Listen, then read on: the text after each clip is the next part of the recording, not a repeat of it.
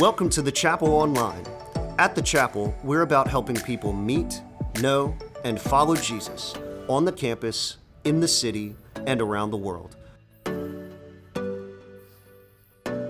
Well, I also want to welcome you here to the chapel. So glad to be with you. Thanks for spending part of your holiday weekend with us. And, and again, happy 4th of July weekend. Hope you have an awesome time getting to celebrate whatever that looks like for you. If you're new with us, I would love a chance to meet you out in the lobby after the service. And, and my name is Steve Elworth. If we haven't met, I'm the site pastor here at Chapel Siegen.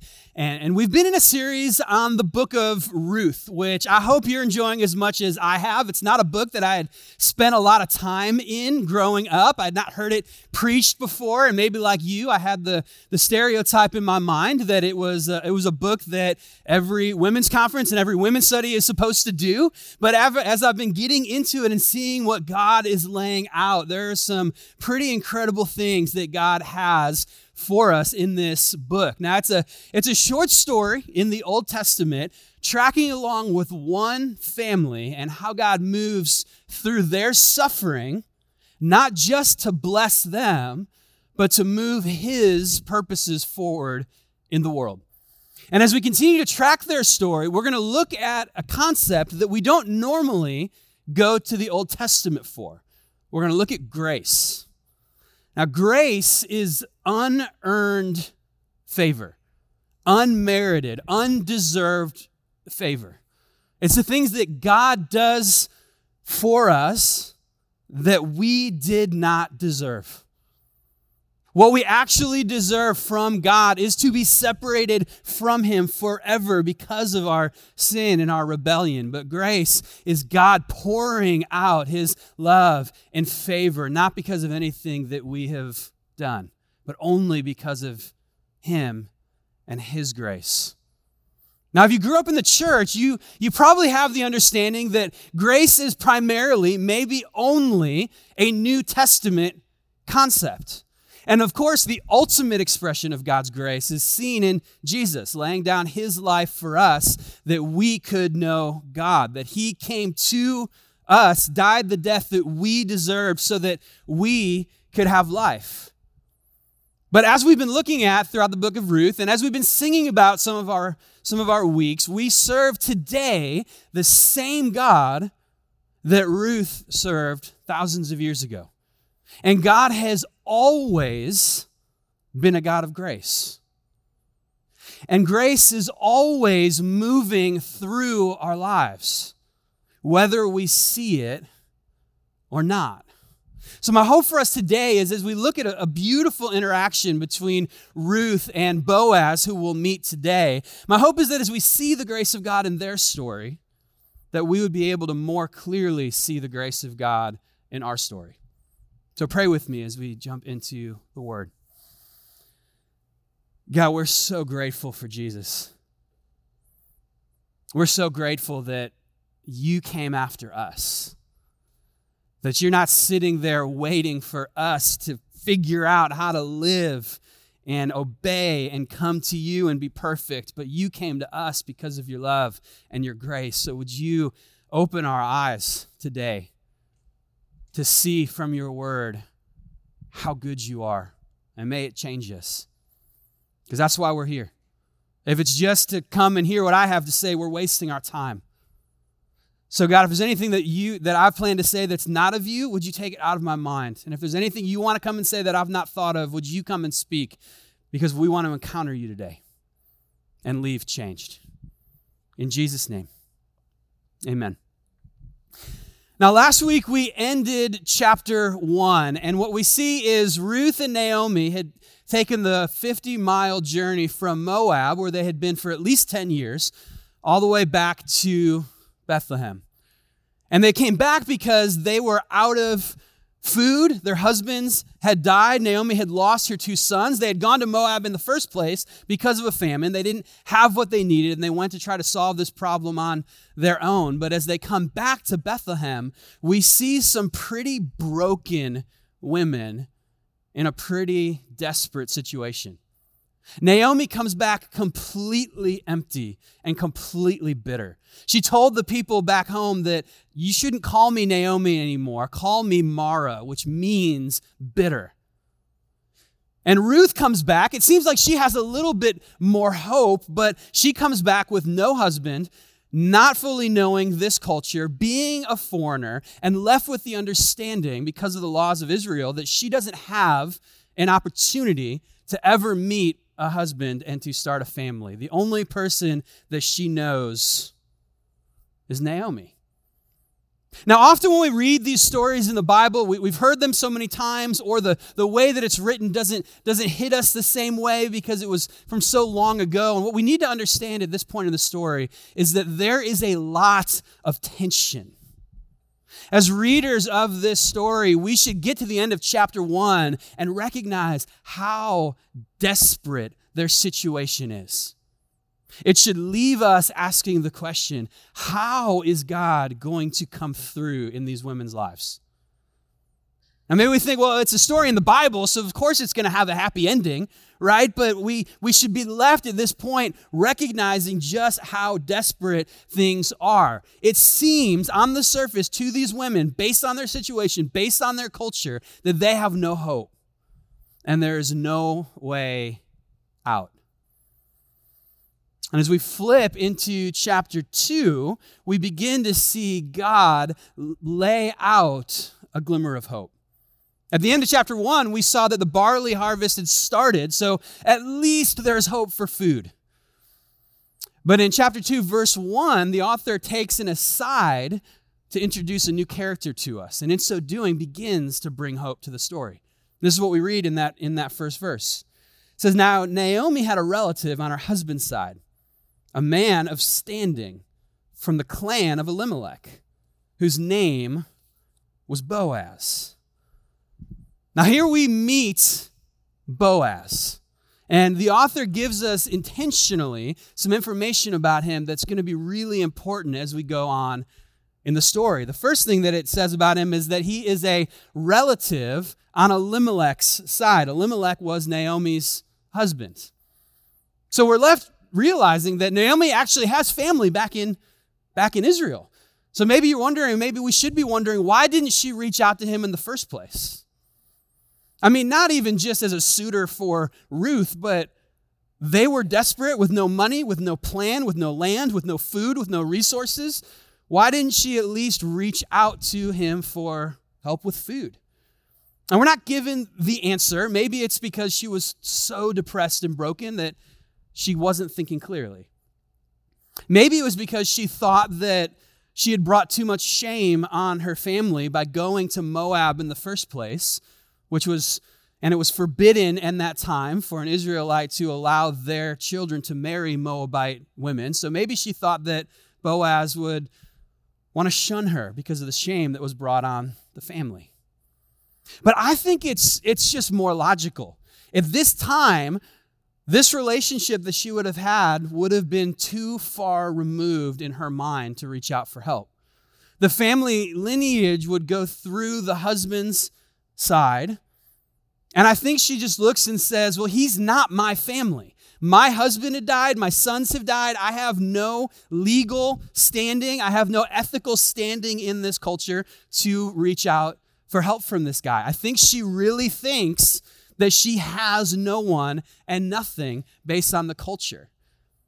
And she doesn't get to read verse 1 right? So she doesn't see the author beginning to tease out this hope. We see it, we see some hope coming, but I think at this time she's just thinking, there is no one that I can reach out to. The second thing that we hear about him is that Boaz is a man of standing. Now, that phrase has a lot of usage in the Old Testament. It's used to describe a mighty warrior, it's used to describe a man of wealth. It's used to describe a man of virtue that has moral standing, and it's used to describe somebody who has social influence in a community. So we don't know exactly what the author is intending to describe Boaz as with that phrase, but as we go through the story of Ruth, we see that all of those things are true. So in saying that he's a man of standing, basically the author is just saying Boaz is a stud, and we need to we need to know that. Third thing that we see is he's from the clan of Elimelech. Now, the way that ancient Israel was structured is everybody would be a part of the nation, but then deeper in, they would be a part of their tribe. Deeper in, they would be a part of a clan. And then deeper still, they would be a part of their father's household. So the fact that Boaz was from the clan of Elimelech, that would be more like he was a cousin than a brother. So, even more removed from Naomi. We learned last week that one of the key principles going on here is the idea of a levirate marriage, the idea that somebody from your father's household was supposed to marry your wife if you died without leaving children. Well, the levirate marriage custom did not apply to the clan, it applied to the father's household. So it's right for Naomi to assume that Ruth doesn't have a chance to marry anybody else. But what did apply to the clan is what is, what is known as the kinsman redeemer custom. I'll put a pin in that. I'm not going to define it for us today, but it's going to be important as we keep going. fourth thing we learn about Boaz is we get to hear his name. Now, most of the names that are given in Ruth have some very clear definition over what that name meant, and it gives us a lot of information about the characters. But Boaz, we don't have a very clear meaning of his name. A lot of scholars will track the etymology of his name and come to something like strength or pillar in the community.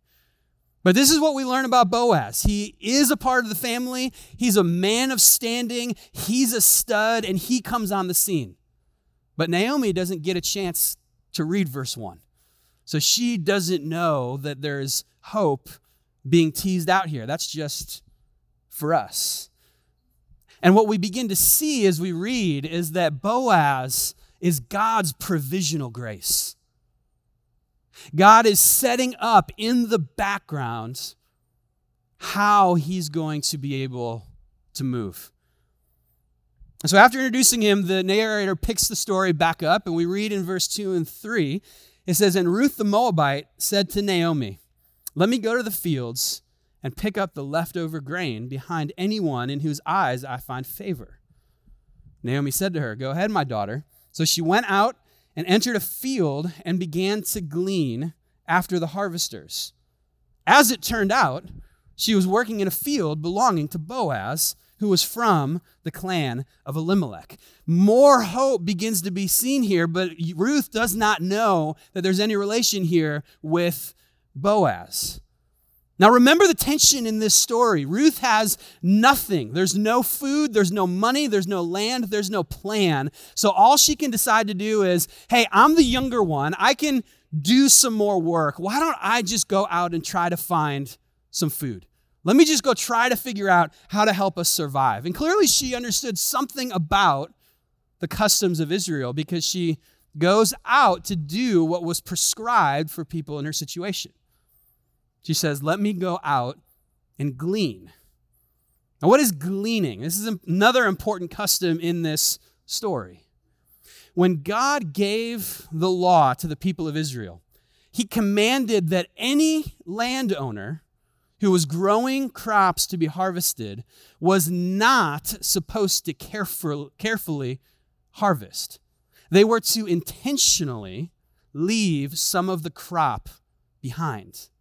While God was laying out the way his principles and his society was going to function, he was thinking about the poor, the oppressed, the marginalized, and the foreigner. And he provided into the very economy, the very business structure of the people, an opportunity for the poor, the fatherless, and the foreigner to provide for themselves. One of the places that lays this out is in Leviticus 23. It says, When you reap the harvest of your lands, do not reap to the very edges of your field or gather the gleanings of your harvest. Leave them for the poor and the foreigner residing among you. I am the Lord your God.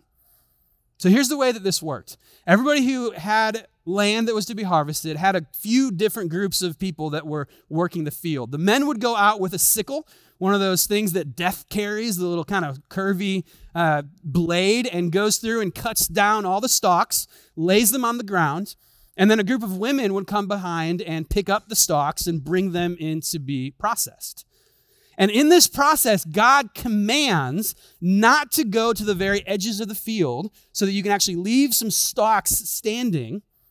And anything that is left behind, if any stalks fall on the ground, if any seed falls on the ground, they're not supposed to go back and pick it up. They're supposed to leave it there so that the poor and the foreigner can provide for themselves.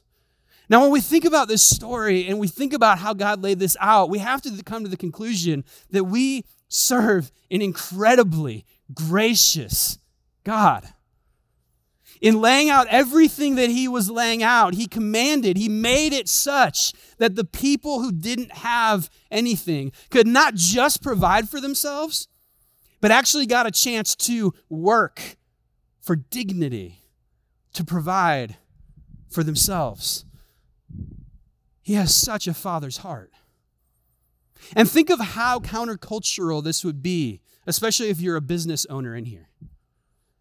What God is commanding is for business owners, for land owners to actually forego some of their potential profit, to leave some of their potential profit behind so that they can serve their community. He had already commanded them to give a tithe. He had already commanded them that 10% of their profits was to go to the temple. He also commanded that those that worked for them were to be treated fairly and honestly and serve them in love. This is a third layer to how God wanted to care for the community. Not only should you give out of your profits back in this day in ancient Israel, not only should you love and serve your employees, but you should actually leave some of your profits behind in order to provide for the poor and the foreigner in our community. I just find this fascinating to think about how God laid things out to care for people. And, and though this isn't required, this isn't commanded to business owners in our day, I've been talking to business owners uh, for the last couple years about how this principle can be applied. It's not a command for us, but if we serve the same God, and if God used this principle in order to care for the poor and the foreigner, then I think it makes sense for us to try to figure out how can we emulate what he is doing. And I've been talking to business owners about what would it look like if we actually decided to not maximize profit, to not cut expenses for the sole purpose of being able to provide extra work for people that we might not need or pay people more than we need to, or hire someone else that we don't necessarily need so that we can provide just one more job. Food for thought. All right, he picks the story back up, and Ruth grabs onto this gleaning principle. And she says, I'm going to go find land that somebody would give me favor. Now, I don't think that people were just going out into the fields and gleaning wherever they could. I think landowners wanted to know who was in their fields. They wanted to make sure that there wasn't a robber, there wasn't any chaos going on. So she goes to actually find someone that would give her favor to be able to go to be able to go out. And I love the phrase that the author uses. He says, "As it turned out, she was in the field of Boaz, who happened to be in the clan of Elimelech. Now, there is so much irony in that phrase. As we're seeing through the book of Ruth, this is all about God's hand moving. This is all about God providing. This is all about God moving his purposes forward. The author does not have, as it turned out, in their theology. And we see that as we go back to the original language. This can actually be translated as by chance she chanced upon. So, what the author is doing here through playful storytelling, it's almost like he's nudging us, being like, hey, look, look at what's going to happen. Look at how God is moving this forward. He has always been moving, and now they're actually going to get a chance to see it. And what this begins to show us through this playful writing that he's saying is as we look at Ruth, we see God's invisible hand of grace. God's invisible hand of grace. He didn't come to her and say, All right, Ruth, this is what we're going to do. She has to go out and fend for food and figure out how she can provide for her and her mother in law and how they can survive. God is not saying, Here's the plan. All she does is she looks at the custom, she looks at what God laid out, sees an opportunity, and just goes out to try to figure out how she can find food. And in the background, God had been moving the entire time. He had been giving them what they need in each and every moment, even though they didn't recognize it. In the last chapter, Naomi comes back and says, I'm completely empty. I have nothing. And Ruth's probably sitting there being like, I'm with you to the end. Ruth goes out and she has no idea how God's going to move. And it just so happens that she goes to the right field at the right time. And so often, this is how grace works in our lives. We often miss it. We're so preoccupied with how we feel in the moment.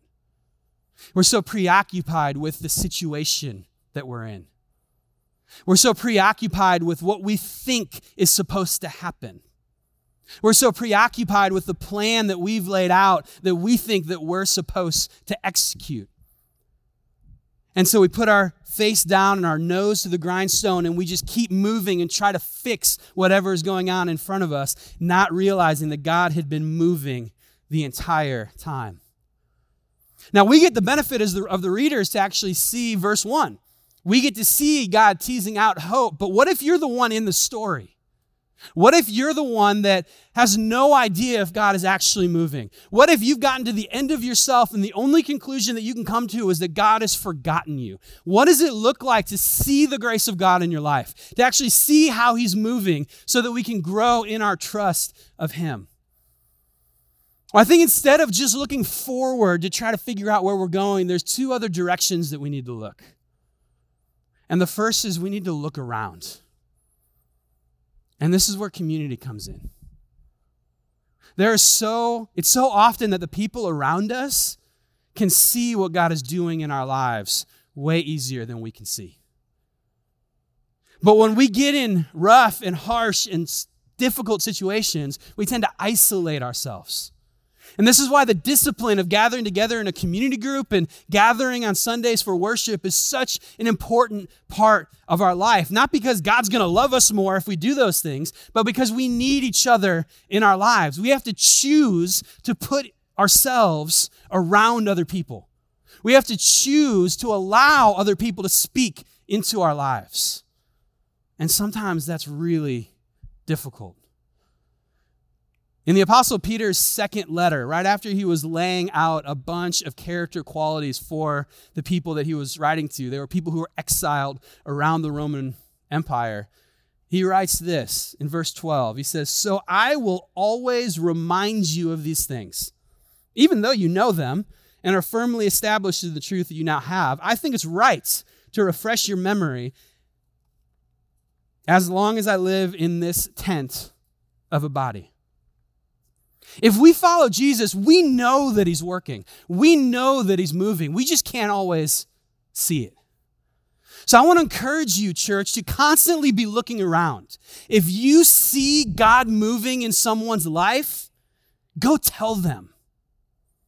Because so often they won't see it.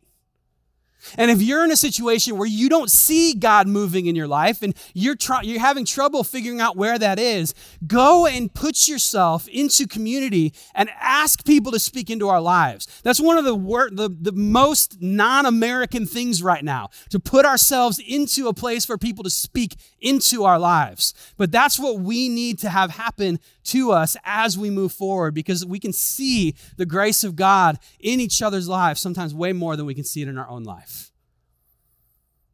So we look around and we also need to look back. We need to look back to see the ways that God has moved. I don't know about you, but I found it to be a principle in my life that I can see God's actions in the past way easier than I can see them in the present. When you're in the middle of suffering, we can't see what God is doing, but as we look back, we see, oh, that's what he was doing. The people of Israel throughout the Old Testament are constantly commanded to remember, to remember the things that God has done.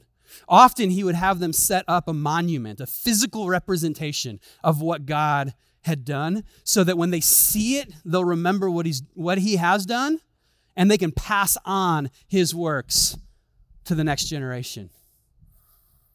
But back to our story, Ruth hasn't had an opportunity yet to look around or look back. She's just trying to figure out how do I survive? And here's the rest of the story. In verse 4, it says, Just then Boaz arrived from Bethlehem and greeted the harvesters. The Lord be with you. The Lord bless you, they answered. Boaz asked the overseer of his harvesters, Who does this young woman belong to? The overseer replied, She's the Moabite who came back from Moab with Naomi. She said, Please let me glean and gather among the sheaves behind the harvesters. She came into the field and has remained here from morning until now, except for a short rest in the shelter. Now, just to call out, when it says, Who does this woman belong to? What it is not saying is, oh, this woman is a lower status. This woman is to be possessed. We'll read that with our modern eyes. This is just something that, this is the way the question would have been asked in that culture. Everything ran through the husband or the father's household. So she's just saying, what family is she a part of? Because that's how he would have known her. Now, in the original language, this, is, this text, is, this part is a little confusing. Scholars go back and forth trying to figure out when it says she remained in the field, does that mean she was working the whole time and then took a rest? Or does that mean she was remaining and just waiting and then took a little bit of rest? Commentators go back and forth, but I tend to think that in this part, before Boaz got there, Ruth wasn't actually working. And I get that based on how the overseer talks about her. All right, he said, here's this Moabite from Moab, right? She's, he's very clearly trying to indicate, I'm not her biggest fan, and this foreigner just showed up here, so let's wait for the master of the house to get back to be able to punish her. Commentators go back and forth, but I think that's what's happening here. And it's interesting, Boaz doesn't even respond to his overseer. He turns his attention directly to Ruth. And in verse 8, we read this So Boaz said to Ruth, My daughter, Listen to me. Don't go and glean in another field, and don't go away from here. Stay here with the women who work for me.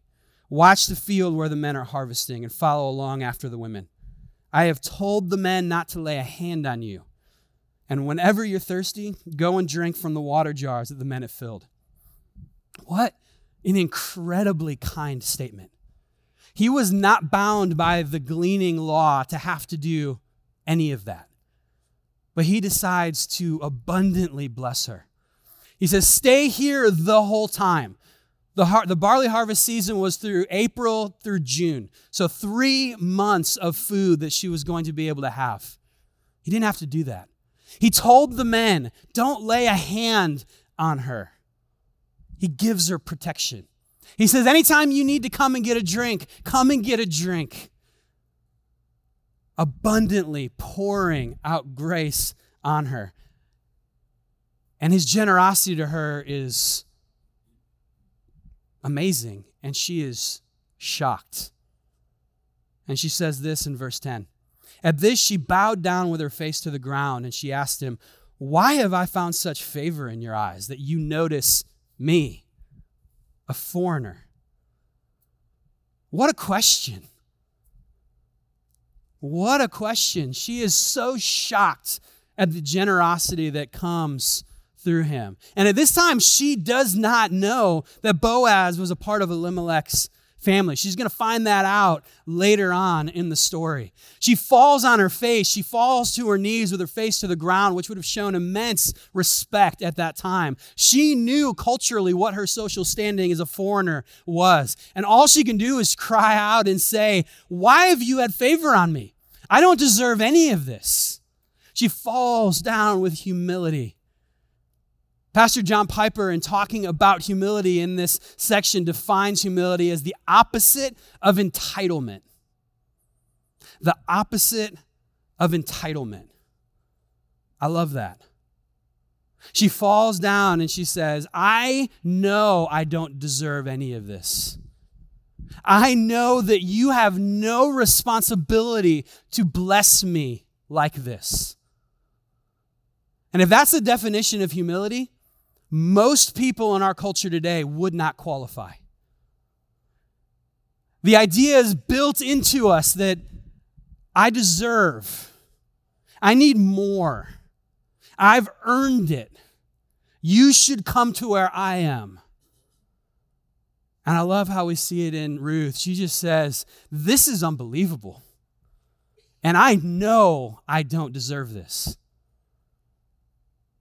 And Boaz's reaction to her is even more unbelievable. In verse 11, he says, I've been told all about what you've done for your mother in law since the death of your husband, how you left your father and mother and your homeland and came to live with a people that you did not know before. May the Lord repay you for what you have done. May you be richly rewarded by the Lord, the God of Israel, under whose wings you have come to take refuge. Now, at a cursory reading of that, it almost sounds like he's saying, Oh, you do deserve this. I've heard all the good things that you did for your mother in law. I heard how much you sacrificed. You did deserve this. But when we actually look at what he's saying, what he's saying is, I know that the reason you did this is because you've taken refuge under the shelter of God's wings. He's not saying, I'm blessing you because you deserve it. He's saying, you're being blessed because of who you've sought refuge with. You have run to safety in the shadow of God's wings. And He is blessing you through me. God is blessing Ruth, showering grace on her through Boaz.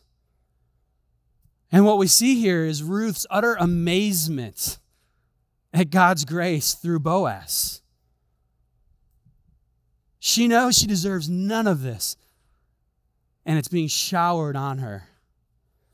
And as we continue to read, we see even more blessing that comes to Ruth through Boaz. In verse 13, it says, May I continue to find favor in your eyes, my Lord. You have put me at ease by speaking kindly to your servant, though I do not have the standing of one of your servants. At mealtime, Boaz said to her, Come over here, have some bread and dip it in the wine vinegar. When he sat down with the harvesters, he offered her some roasted grain.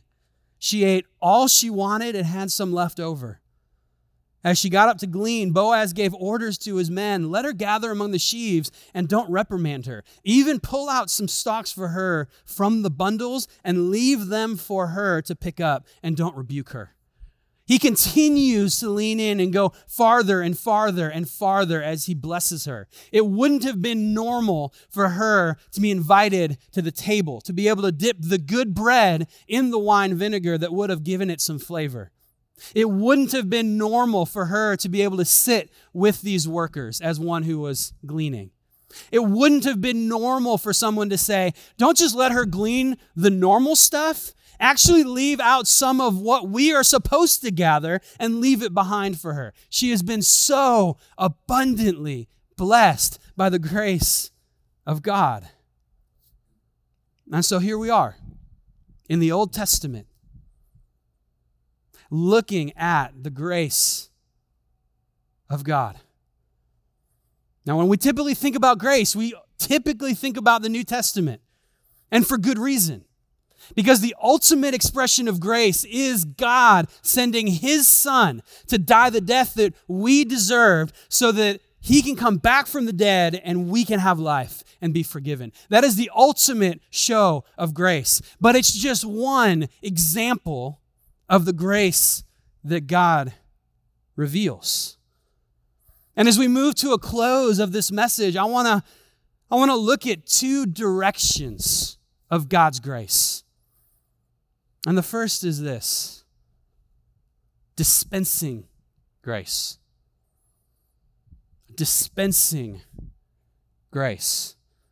We see Boaz as a conduit for God's grace. We see that God is the one blessing Ruth, it just happens to come through Boaz. The biblical word for that is priesthood. Now, typically, when we think of priests or the priesthood, we think of the Catholic Church or we think of going to confessional and having to talk to somebody to have our sins forgiven. But the biblical word priest just means to be an intermediary between God and people. And what we see throughout Scripture is that if God is going to bless those that don't know Him, it's going to come through His people, the church. And if the world is going to see the grace of God, it's going to come through God's people, the church. And the biblical reality is that the world will not see the grace of God unless it comes through the church.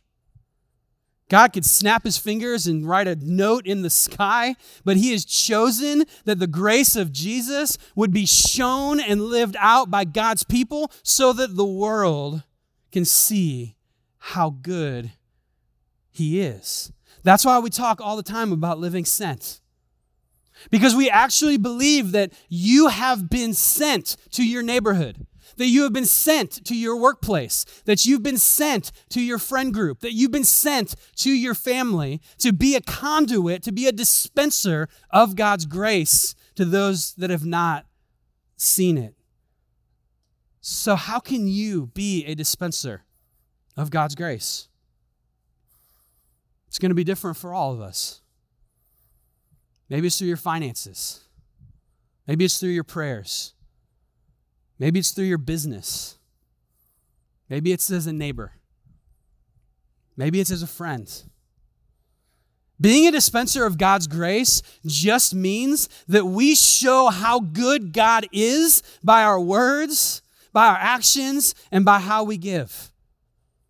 The things that we do demonstrate how God how good God is to us as other people see it. That can be in how you treat your employees. That can be in how you spend your time. That can be in your generosity to those around you. It can be in your prayers.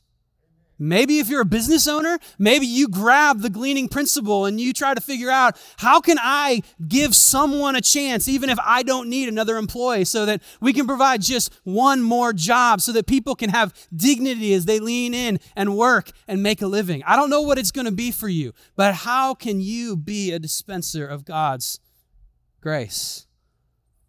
The other direction of grace is receiving grace.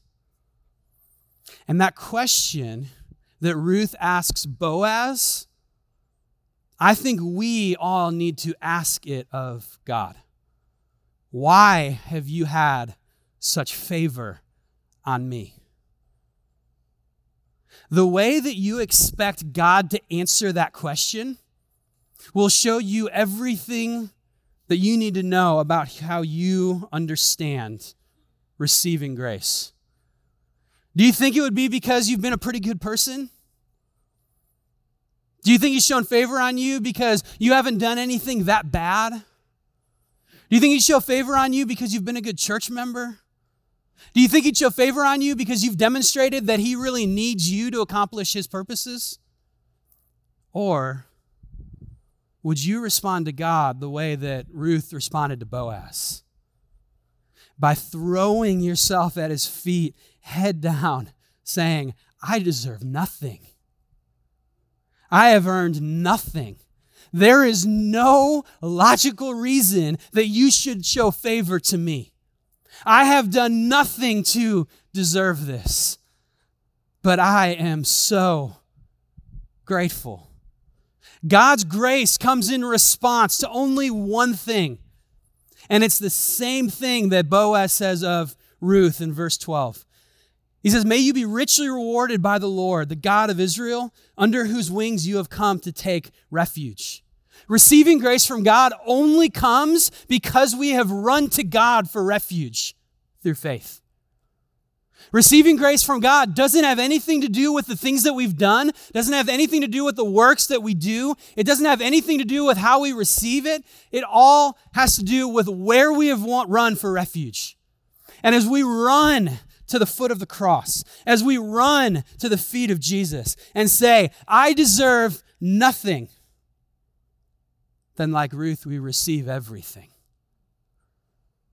Because the, the God that did not deserve to die because he lived a perfect life. He laid his life down for you so that we can run to a safe place for refuge. Why have you shown favor on me? We are going to continue to meditate on that as we move towards communion. And that's the question that I want to be going through our minds, not trying to figure out the answer and try to figure out what I need to do to make myself worthy for God to show favor on me, but to finally and for good ground ourselves on the solid foundation that favor only comes as we run to Jesus. So let me pray for us as we get ready to approach communion. God, in the name of Jesus, we're so grateful for your word that you've given us. We're so grateful that you have allowed us to know your grace, to know your goodness. And in this in these moments, would you allow our minds to grab hold of the grace of Jesus?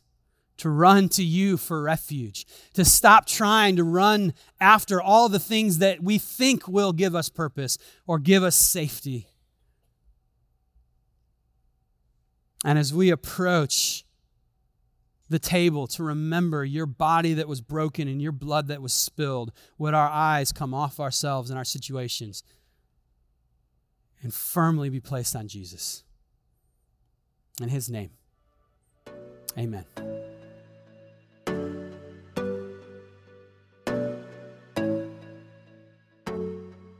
Thanks for joining us. To find out more about the chapel, visit thechapelbr.com.